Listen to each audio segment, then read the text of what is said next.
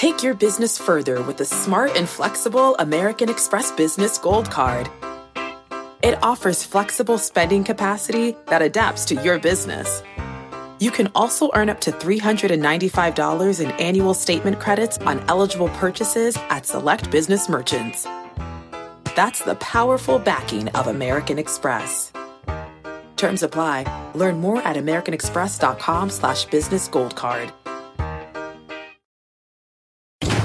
Electricity, a big idea that's inspired countless new ones, from powering the light bulb to virtually powering our entire lives. thirty years ago, State Street launched the Spider S and P five hundred E T F, S P Y, a big idea that inspired the world to invest differently, and still does. What can you do with S P Y? Before investing, consider the fund's investment objectives, risks, charges, and expenses. Visit S S G A dot com for a prospectus containing this and other information. Read it carefully before investing. S P Y is subject to risks similar to those of stocks. All E T Fs are subject to risk, including possible loss of principal. Alps Distributors, Incorporated. Distributor. My mission is simple, to make you money. I'm here to level the playing field for all investors. There's always a bull market somewhere, and I promise to help you find it. Mad Money starts now. Hey, I'm Cramer. Welcome to Mad Money. Welcome to Cramerica. Other people want to make friends, just trying to make you some money. My job is not just to entertain you, but to educate and teach you, so call me at one eight hundred seven four three C B C or tweet me at Jim Cramer. I'd say we need to talk about the elephant in the room, but it's more like a circus of elephants, with the two biggest being Tesla and Apple. Listen, I know this market's going kind of crazy. After another fabulous Dow, Dow, Dow getting another three hundred seventy-eight points. It's, I know, it gets a little, it gets a little monotonous. S and P climbing one percent to a record high, and NASDAQ advancing zero point six zero percent also to a record high. There are extreme valuations everywhere, undeniably so. I mean, I see them in the cloud stocks, data center, fuel cells, financial technology. They're the reason why we can have such an incredible rally, even as so few stocks are actually participating. NASDAQ's up twenty-six percent year-to-date, for heaven's sake. But a huge chunk of that's from FANG, Facebook, Amazon, Apple, Microsoft, and Alphabet, which still gets the G in the acronym, because I'll never stop thinking of it as Google. These stocks, though, are not necessarily all that expensive if...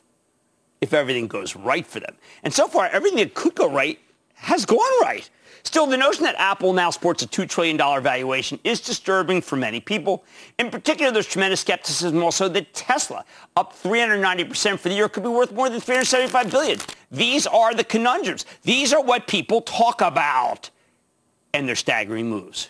Remember, when so many commentators told you it was absurd how Tesla had a bigger market cap than Ford or G M or Toyota, even though it makes fewer cars, far fewer cars. Well, now it's bigger than all three of them combined. Everyone who fought it on the way up, well, let's just say I think they've pretty much thrown in the towel. You don't hear from them much anymore.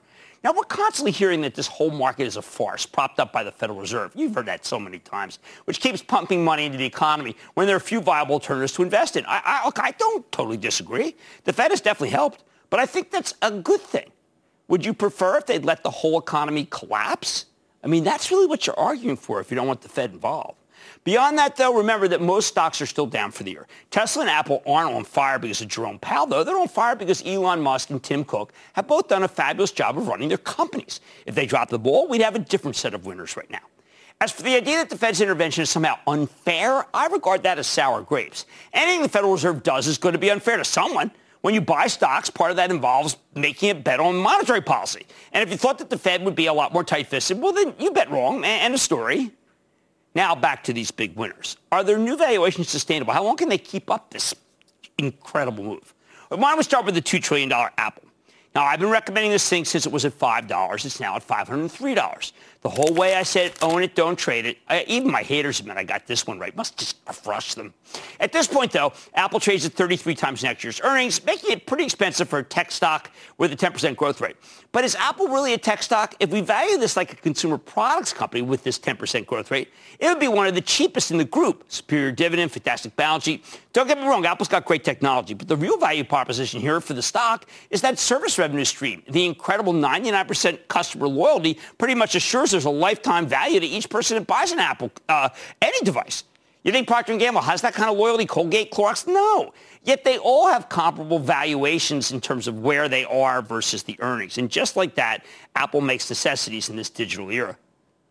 Plus, unlike those stocks, Apple has multiple revenue streams: handsets, computers, smartwatches, AirPods.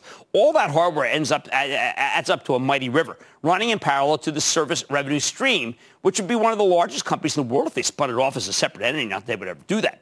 I think they can get you paying for news, music, entertainment, cloud backup, and thirty percent cut of everything you buy on the App Store. Like Netflix, you probably didn't even notice the bill. Of course, Apple's about to do a four for one split on August thirty-first. When that happens, stock could pull back, as many of the owners sell a share of the four to lock in their gains. That's the old pattern. But after the split-induced pullback, you know what? Time to buy again.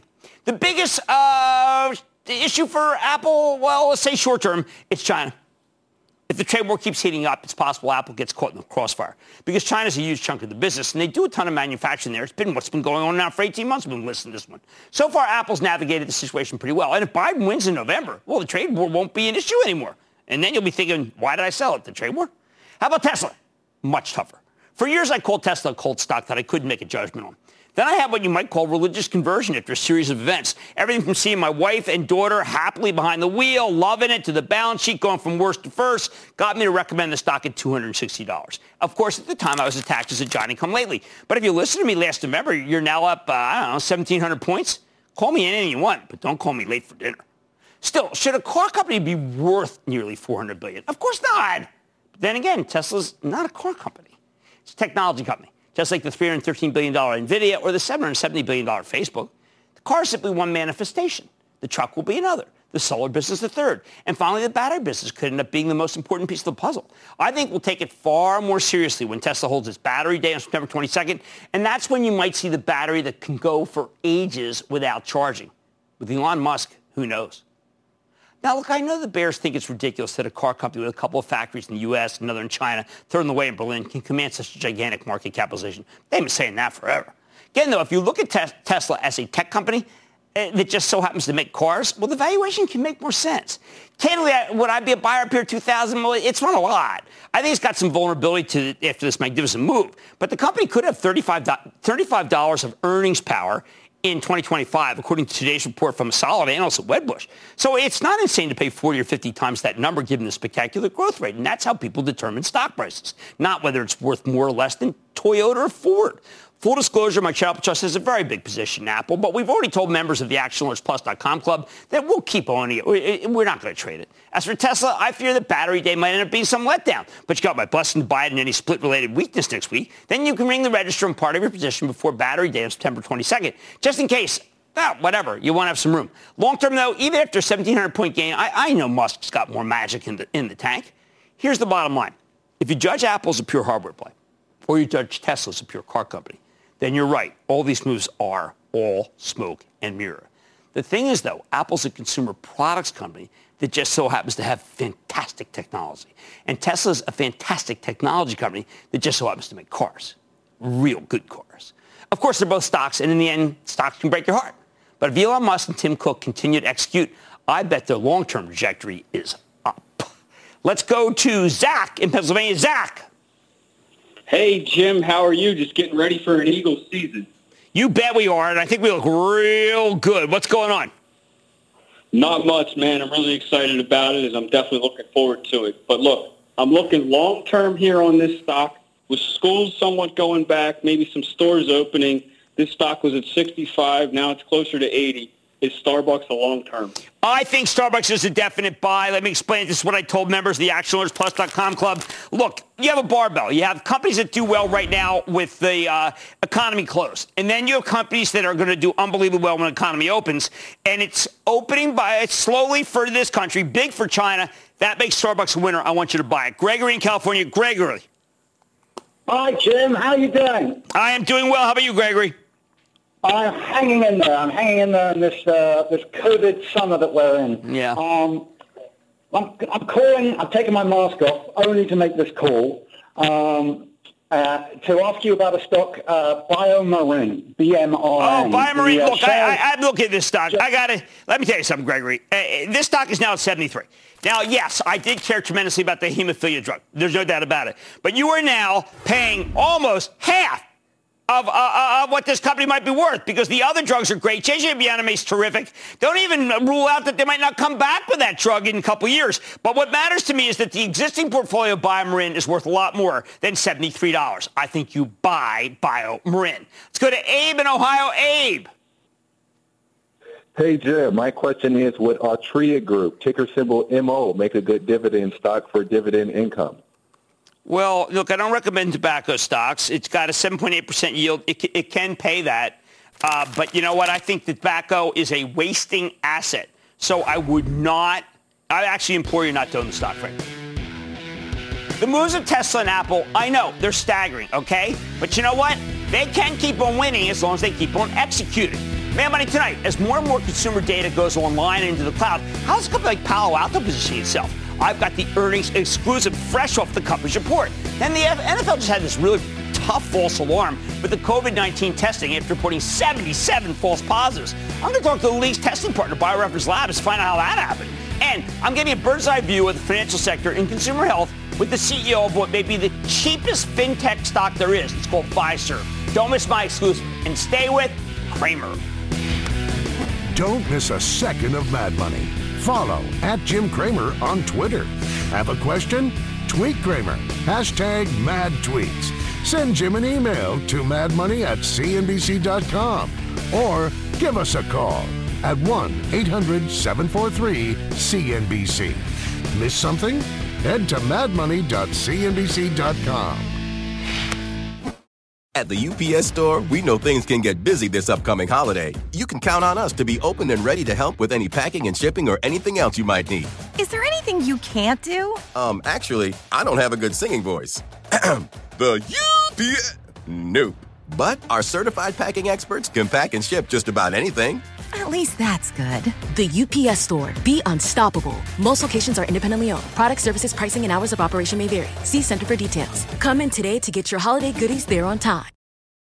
When you're hiring, the best way to search for a candidate isn't to search at all. Don't search. Match. With Indeed. Indeed is your matching and hiring platform with over three hundred fifty million global monthly visitors, according to Indeed data, and a matching engine that helps you find quality candidates fast. Use Indeed for scheduling, screening, and messaging to connect with candidates faster. Plus, ninety-three percent of employers agree Indeed delivers the highest quality matches compared to other job sites, according to a recent Indeed survey. Leveraging over one hundred forty million qualifications and preferences every day, Indeed's matching engine is constantly learning from your preferences. Join more than three point five million businesses worldwide that use Indeed. Listeners of this show will get a seventy-five dollars sponsored job credit to get your jobs more visibility at Indeed dot com slash Mad Money. Just go to Indeed dot com slash Mad Money right now and support this show by saying you heard about Indeed on this podcast. Indeed dot com slash Mad Money. Terms and conditions apply. Need to hire? You need Indeed.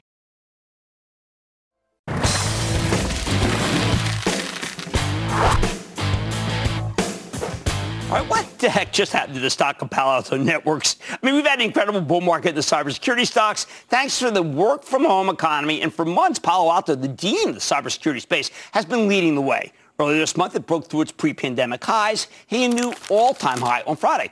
Then Palo Alto reported after the close today, and even though the results were, I'm telling you, fantastic, the stock's getting hammered in the after-hours trading. Listen to this. The company posted a nine cent earnings beat off a one dollar thirty-nine basis, higher-than-expected sales, up eighteen percent year-over-year, very strong billings, not to mention terrific sales and earnings guidance for the next quarter. Fly in the ointment? Okay, well, the full-year forecast for twenty twenty-one fiscal year uh, seems light to some. We also learned about an acquisition. Palo Alto's buying the Crypsis Group for more exposure to incident response, forensics, consulting, make it more of a one-stop shop. But I don't think that explains the sell-off. My view, stock had run up dramatically going into the quarter, so investors expected perfection, and the full-year forecast was pretty close to perfection. However, I wouldn't be surprised if management is simply being conservative and the stock comes right back as analyst after analyst raises numbers and boosts price targets as early as tomorrow morning. Let's dig deeper with Nikesh Arora. He's the chairman and C E O of Palo Alto Networks. Get a better read on the quarter and his company's projects. Mister Arora, welcome back to Mad Money. Thank you very much for having me again, Jim. All right, so once again, Nikesh grew, grew much faster than expected. I do like one chart in your deck. Next-gen security billings, last twelve months. Here we go. Palo Alto's growing at one hundred five percent. Cramer fave Okta only thirty-six. CrowdStrike only eighty-five. And Zscaler thirty-six. You are pulling away. Well, Jim, when I talked to you two years ago, I was going to call you and say you should pull up that that video we made two years ago when I joined Powell Networks, and I told you this industry needs an integrated platform play which gives you best-of-breed solutions. The problem that the cybersecurity industry has is there are too many fragmented solutions which the customers need to integrate. And we're delighted with our progress over the last two years. We have three platforms. We're going from a single product company to a three-platform business. Everybody told me this is a very hard task. You cannot build three platforms, and you cannot do that in a company which has traditionally been selling firewalls. In fact, some of your guests have stood up there and say they applaud our efforts, but it's hard selling new stuff. Yes, it's hard selling new stuff, and we're doing it, and we're doing it with flying colors. I cannot be more proud of the Palo Alto Networks team at this moment.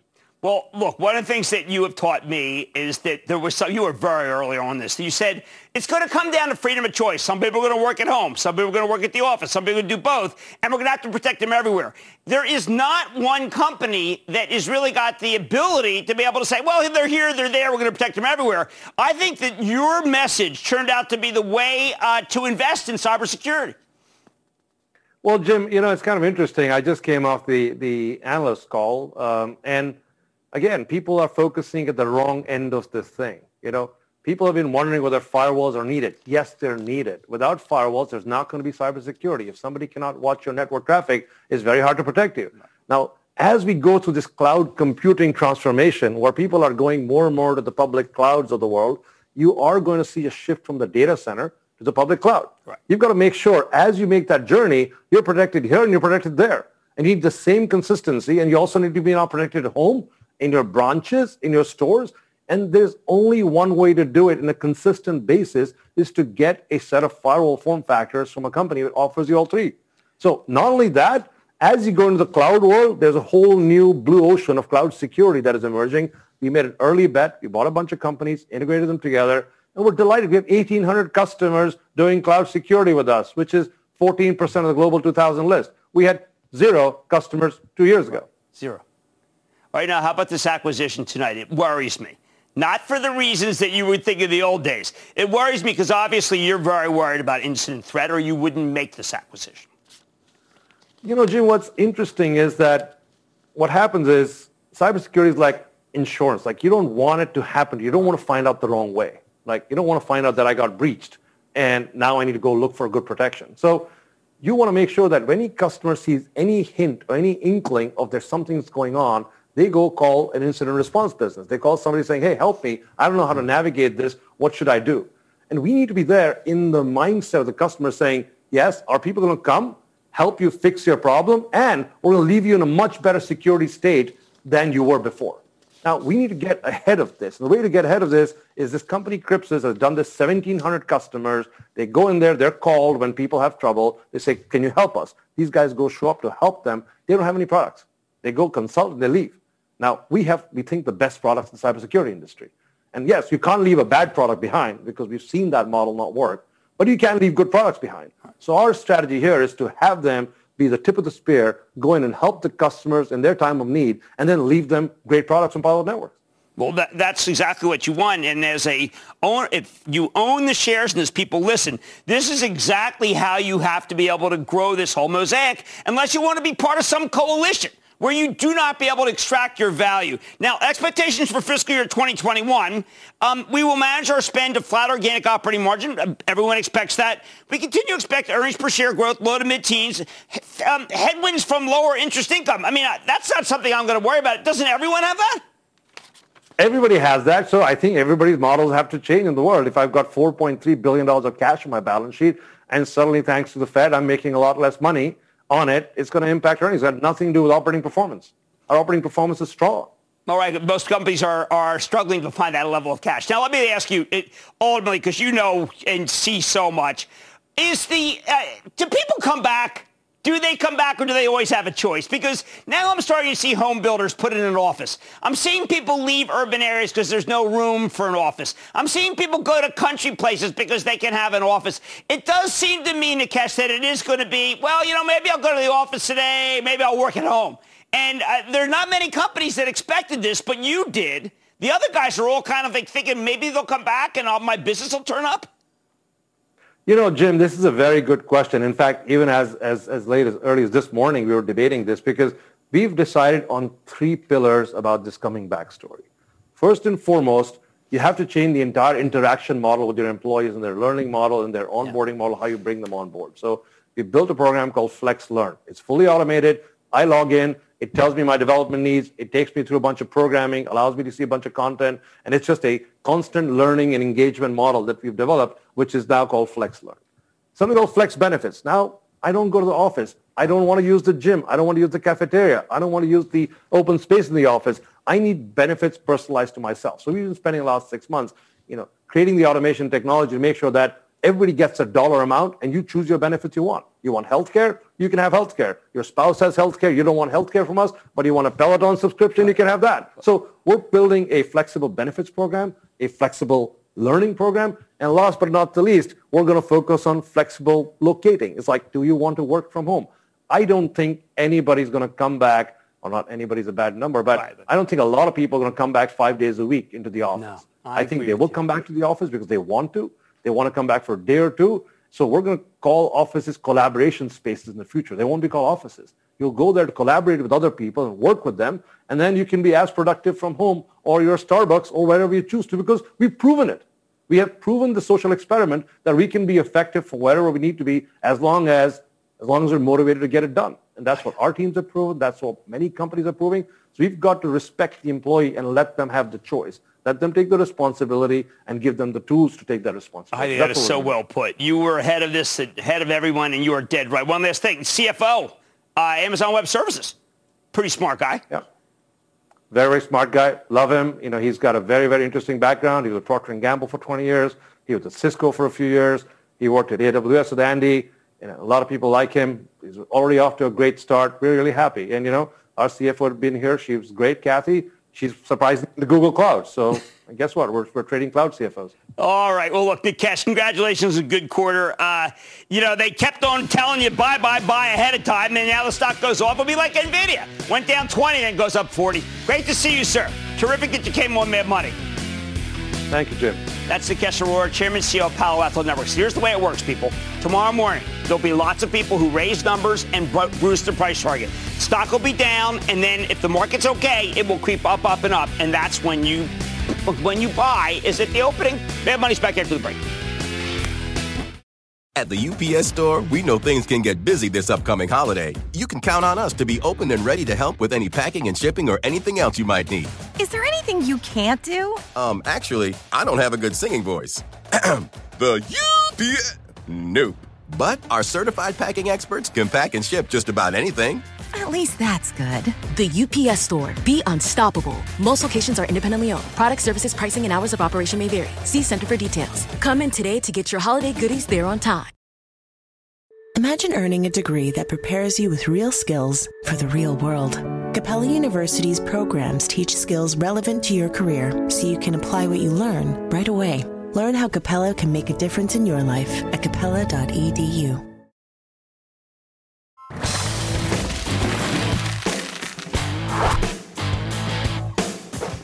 Not a lot to enjoy right now other than the recent arrival of the N B A playoffs. Did you see that shot from Luka Doncic last night? Wow, I've watched it a couple times. Then there's not a lot to look forward to after that. Maybe uh, we got the, some baseball, return of football season. Well, wait a second. Let's talk about that.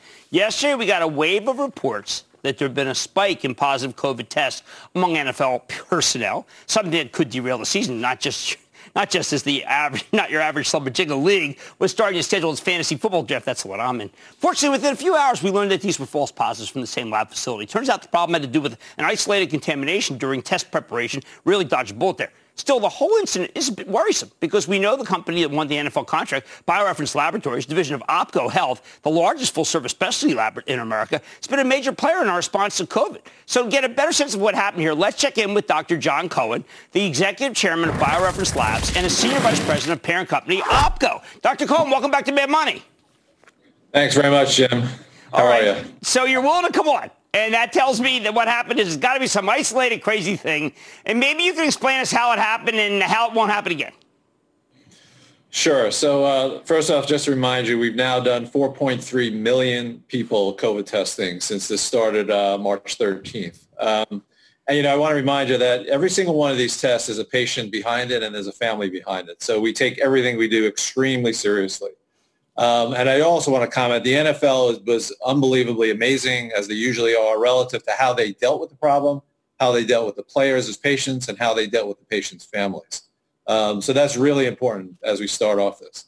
So what happened is, is you have you have uh, false positives. I just want to describe what a false positive. There's four there's four things that happen. You can actually have a false positive for the specimen traveling to the lab. You could have a false positive on the analyzer itself, you could have a false positive as a result of specimen preparation, and then you could have it as a result of the lab actually being reported out. We identified relatively quickly that the, the analyzers and the reagents were all fine. They were running fine, and there was nothing with the lots of reagents. So we honed down pretty quickly that we knew it was a specimen preparation issue at the very beginning. So what we did is, uh, first off, during all this, we made sure that the N F L had their players retested, which they did for, with a point-of-care device. And then at the same time, we reran their specimens to confirm that they were actually negative on another platform.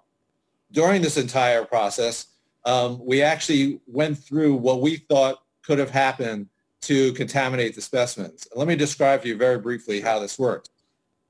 When a specimen comes in, it goes under a very strict, it's called a biological hood. And what it is, it's an area with special airflow where we actually pour off the specimens, particularly, you know, they can be very, very, very highly contagious.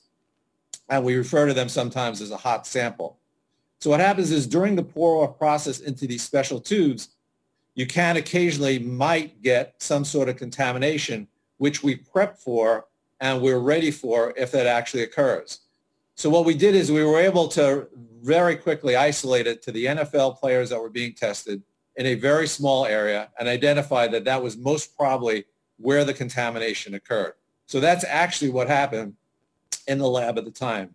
So we, we identified it, we fixed the problem, we actually then went through a process to make sure negative controls that actually every single step of the process was going to be negative and confirmed negative going forward. So that's what happened during the process. All right, so Doctor Cohen, basically what happened, I get what I, I just to summarize to some degree, is that if you have uh, a situation that seems even out of whack with what you had before, you have no choice. You have to inform the the, uh, the party.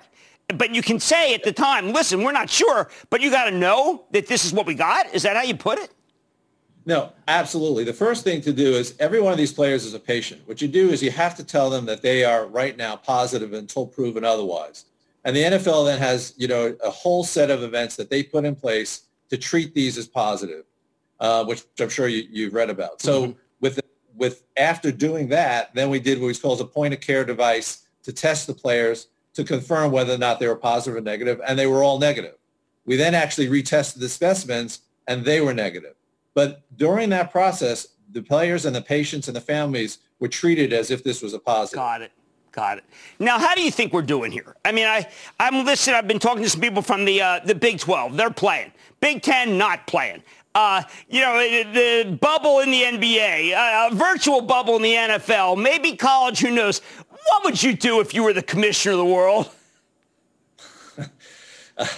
Well, first off, you know, the, the bubble for the N B A and Major League Soccer is a very different model. You have everybody isolated literally within a bubble, controlling absolutely who's going in, who's going out, and the testing that's done.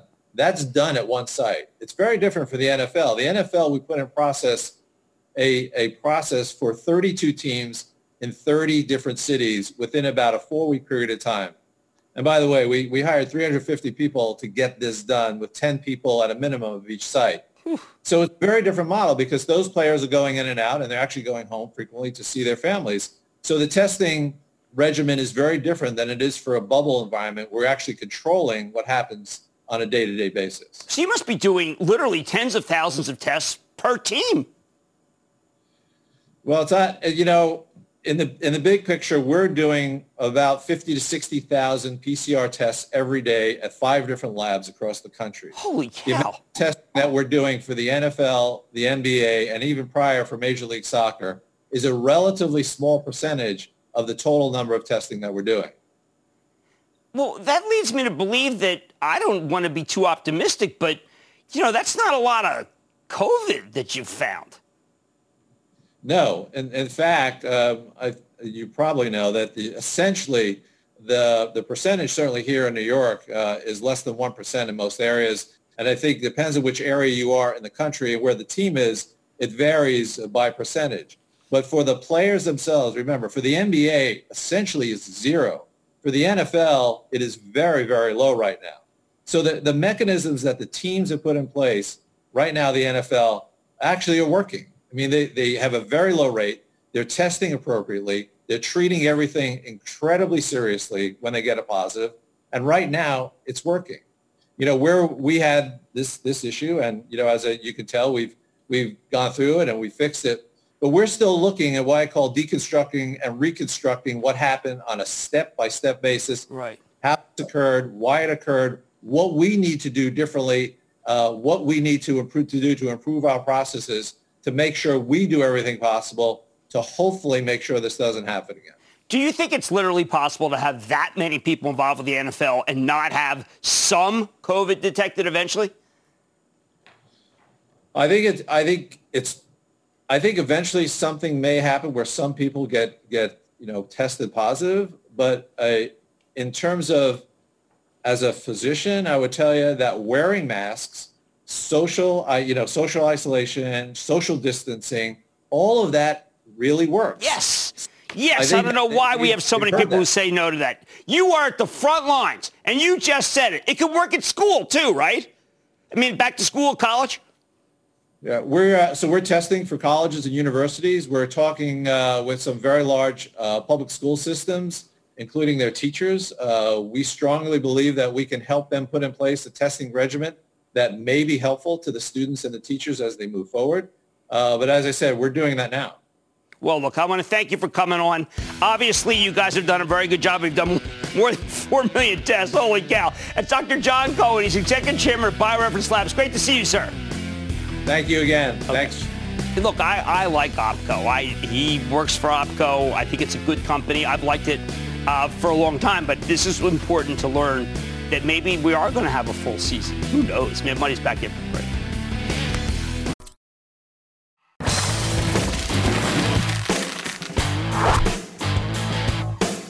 With the market hitting new highs again, we need to keep hunting for stocks in the right industries that haven't run as much. Take Fiserv, a payments company that's more behind the scenes than the financial tech place we usually focus on. They operate in the plumbing for financial institutions and merchants accepting credit card payments.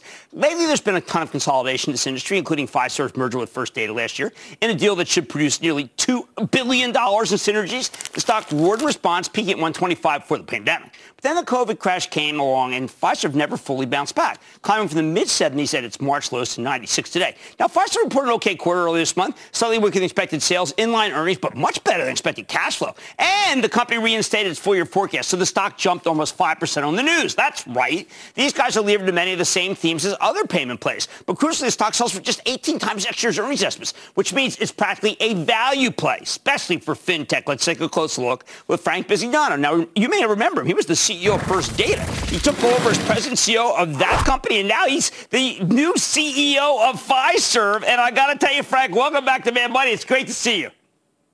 Good to see you, Jim. Thanks for having me. All right. So, Frank, I think people don't know the legend of Frank, so I'm going to say it. Hold your ears so you don't get too uh, big ahead. But you took over First Data when it was barely solvent. It had three, less than three hundred million dollars in cash and declining, two billion dollars in interest expense on the debt.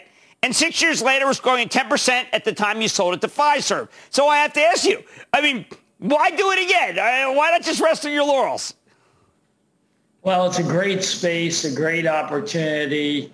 You have to love the clients. You have to love the payment space. And so the opportunity to build things and grow is always a lot of fun. Now, Frank, I got to tell you, I look at this Fiserv, and I see this company called Square. And I know the product called Clover, which is your product from First Data.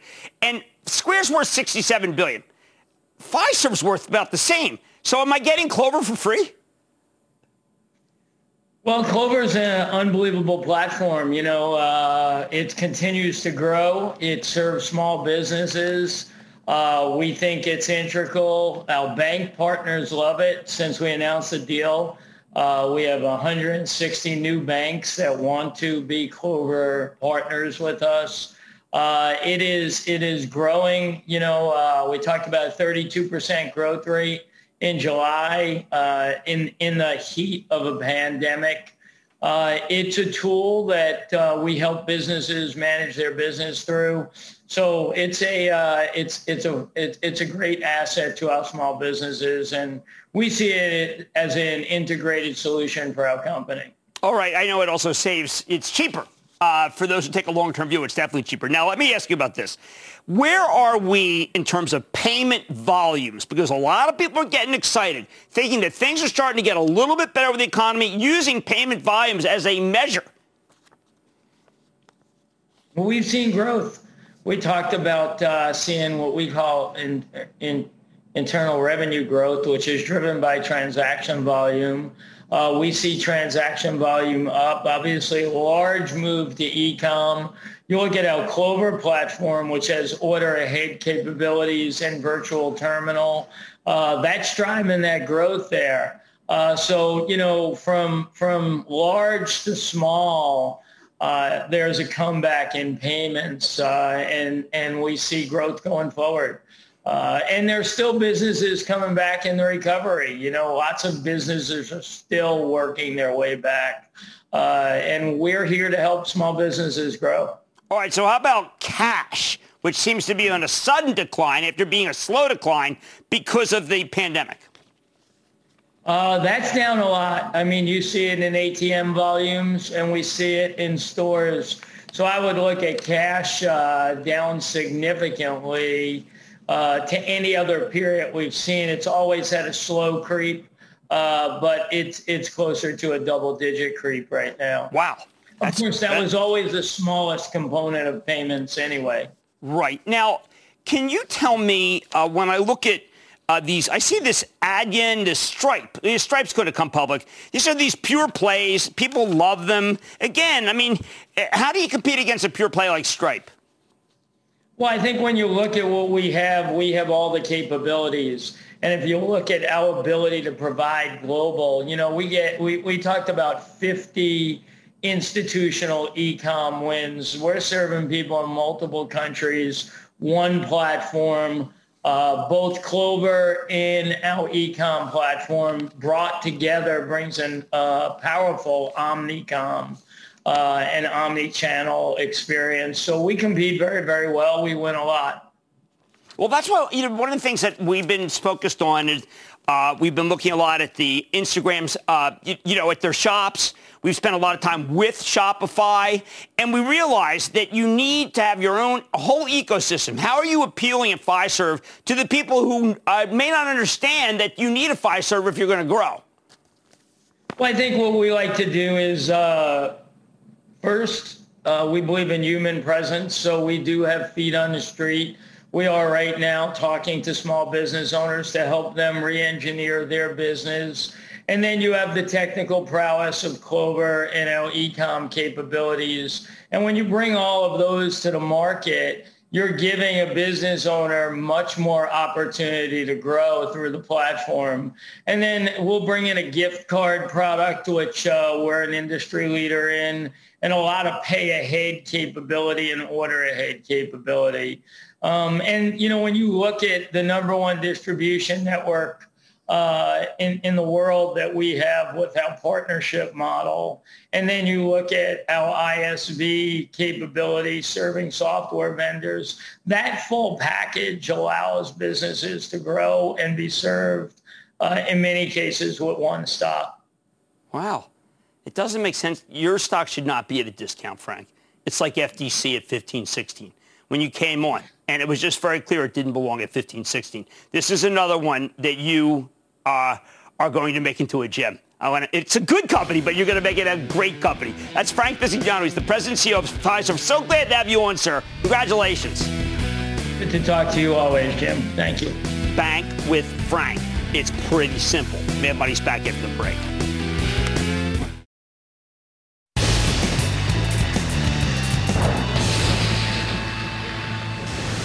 It is time. It's time for the light round. And then the lightning rounds are, are you ready, Ski Daddy? Time for the lightning round. Let's start with Joe in Texas. Joe.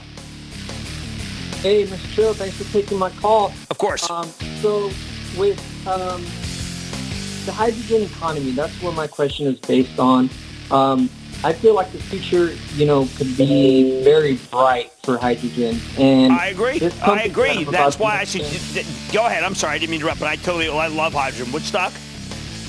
Yeah. But, so uh, with all the acquisitions this company has made, you know, the synergies that could be created, my question is on Plug Power. And what's their take? They've been ripped from not making profits, but I mean, I'm forward. I like those two acquisitions. That's why we had Plug Power on. I like the story, but I was hoping you would talk about Linde.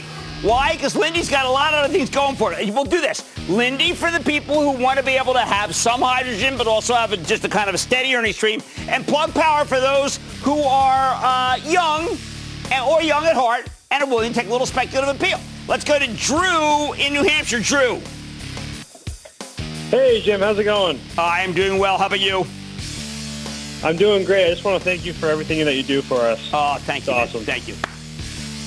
So I had a question about a long-term defense play, uh, Huntington Ingalls, H I I. Yeah, I, I don't know. I mean, I remember, look, I'm sold enough. I remember it was spun off. I am not going to endorse that. It, if I want a defense play, I'm going to go with Raytheon. And if you don't like Raytheon, because there's too much air, uh, just regular aerospace, then I would go with Lockheed Martin. Steve in New Jersey. Steve. Hello, Jim. How are you doing? I am good. How about you? Uh, very good. Thank you. Uh, glad to get in touch with you. Uh, I'm actually uh, fairly new to your show. I've only been doing it for a couple of weeks. A friend got me into it, uh, and I enjoy it. Uh, Thank you. I have a question about Gilead. Yeah, they, they're the gang that can't shoot straight. I mean, really, they've got some things going, and we've seen that uh, because we read about them all the time in the news with remdesivir. But other than that, I mean, you got a four percent yield, and you got a lot of drugs that they're not really panning out. Uh, I would skip it. This whole biotech group is down big. Why not take a solid look at Regeneron, which has some really good things in the pipe, including, by the way, the best cocktail, I believe, against COVID. Let's go to Mark in Washington. Mark. Hey, booyah, Jim. Booyah. Greetings from Eastern Washington, home of the Eastern Washington University Eagles. There you go. Man, Jim, I love like- Washington. It's hey, gorgeous. All right. Oh, it's gorgeous. What's up? Jim, I'd like your current thoughts on international flavors and fragrances, please. Okay, okay. Uh, I think that this merger that they're going to be doing with DuPont, which is a core holding for action alerts plus dot com, the Travel Trust, and the club that I run, is going to be just terrific for I F F, and the stock is a buy right here at one twenty-two. Freebie, Estee Lauder, never got hit. Just went right back. Let's go to Benjamin in New York. Benjamin. Hey, Kramer, this is Ben from New York. I want to give a good, big booyah your way for all the great advice you've given and give a shake, shout out to A J and Brandon. Um, Love A J. The stock I have a question. Love A J. The stock I have a question about is K P T I. It's been bleeding me dry since Cancer spec. July. Cancer spec. I never say no to those. Why? Because that market is so huge that if they, I mean, yes, obviously, if you bought it at eighteen, you'd hate me. I don't care. I happen to think that if you want to speculate, you want to spec, uh, speculate on collapse uh, because there's so much heartbreak and there's so much need. Let's go to Shimmy in Florida. Shimmy! Chilly chill. Yo, chill blocking twenty-five people today. And people give me a fight on it. I say, like, you know, hey, listen, the world is round. I said, what makes you so sure? What are you talking about? So go ahead. Love it. So I know yeah. you always tout having a ten percent stake in gold in your portfolio. Yes. Gold has ran up so much. So if you haven't bought in gold at this point, is it worth doing so? And if it is, is it better to buy Barrick, G D X, or the G L D E T F? No, I, I actually am a very big fan of Barrick Gold. I think you buy half and then you wait. If you don't get it, come in. I mean, what can I say? That's a shame because the, the move has been so dramatic here. You got a big cap stocks up fifty-five percent. So you buy some, and then you hope it comes in. And believe me, things come in. A Zoom can come in. Anything can come in. Let's go to Matt in Virginia. Matt. Matt? Hello? Sounds like Matt may not be there. Should we take another caller? All right. Why don't we go to Bill in New York? Bill. Hi, Jim. Booyah. Booyah. Jim, my company's recently changed its name from Intextron to Precision. The C E O took most of the company private, but left this one. What do you think? Well, I, I, I do some work on that one. I mean, you know, you can run, but you can't hide. I, I don't know. I, let me do some work on that stock, and we'll have to come back to Precision. Precision. It's like, uh, it's like, uh, Subprobastic. Okay, and that, ladies and gentlemen, is the conclusion of the Lightning Round. The Lightning Round is sponsored by T D Ameritrade.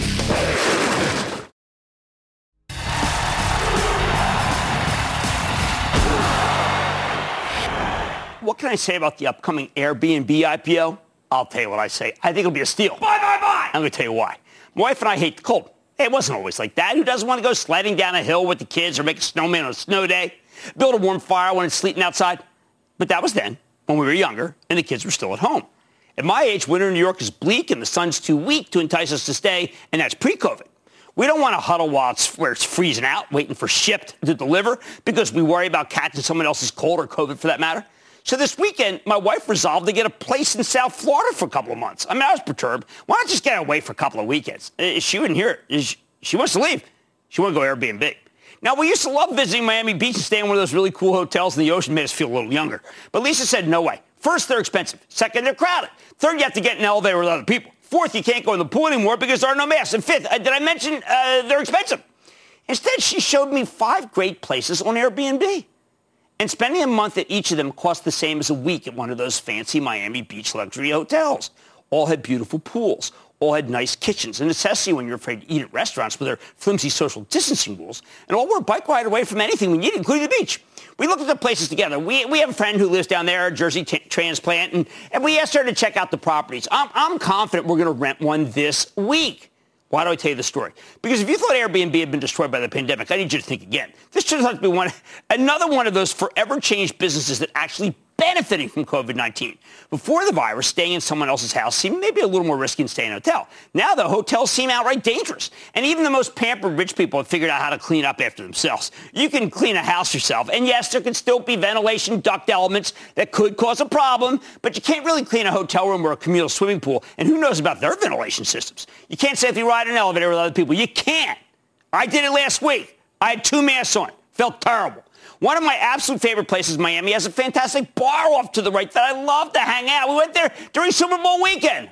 Oh, not anymore. Thanks to COVID, Airbnb is now the safest way to travel, which is why this I P O might end up being the steal of the century. It pretty much has the market to itself. The once mighty hotel and restaurant industries and their unions no longer have the clout to keep Airbnb down. They're hanging on for dear life over there, in desperate need of a bailout. And now that twenty-five percent of hotels are in arrears, I'm betting it could get worse before it gets better, even though we saw some decent airline traffic numbers this weekend. Now, even before the pandemic, Airbnb was the clear-cut winner in the category, but it always had lots of competition from hotels that were willing to do virtually anything to derail this new competitor. Now the hotels are on the ropes. And people who need more cash suddenly want to monetize their homes, which are often much nicer than hotels, frankly, even as they lack mo- most of the great accoutrements. But thanks to COVID, nobody wants those accoutrements anymore. The ease, the bars, the location, the restaurants, the possibility of being taken care of, the gyms. I- no, thank you. Plus, it's a recession. We still want to travel, but we also want a bargain, one that doesn't put us at risk of getting COVID nineteen. In short, we want Airbnb. Stick with it.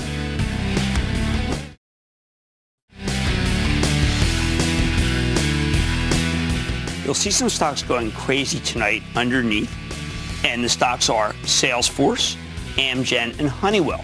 And that's because they were added to the Dow Jones Industrial Average. Taken out are Exxon, incredible, that used to be the world's largest company. Pfizer, yes, the drug company that was highlighted just this morning, people talking about what it was doing with COVID. And then Raytheon, which is the old United Technologies. Now, here's what's really important. There is not a lot of money indexed to Dow Jones stocks. It's, of course, a terrific thing to be able to talk about. It's a good shorthand.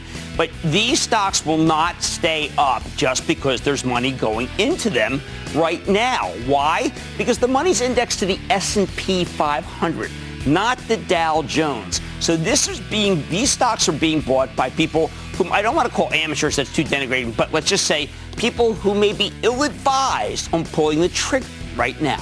I like to say there's always a bull market somewhere. I promise you to find it just for you right here on Mad Money. I'm Jim Cramer, and I will see you tomorrow. Imagine earning a degree that prepares you with real skills for the real world.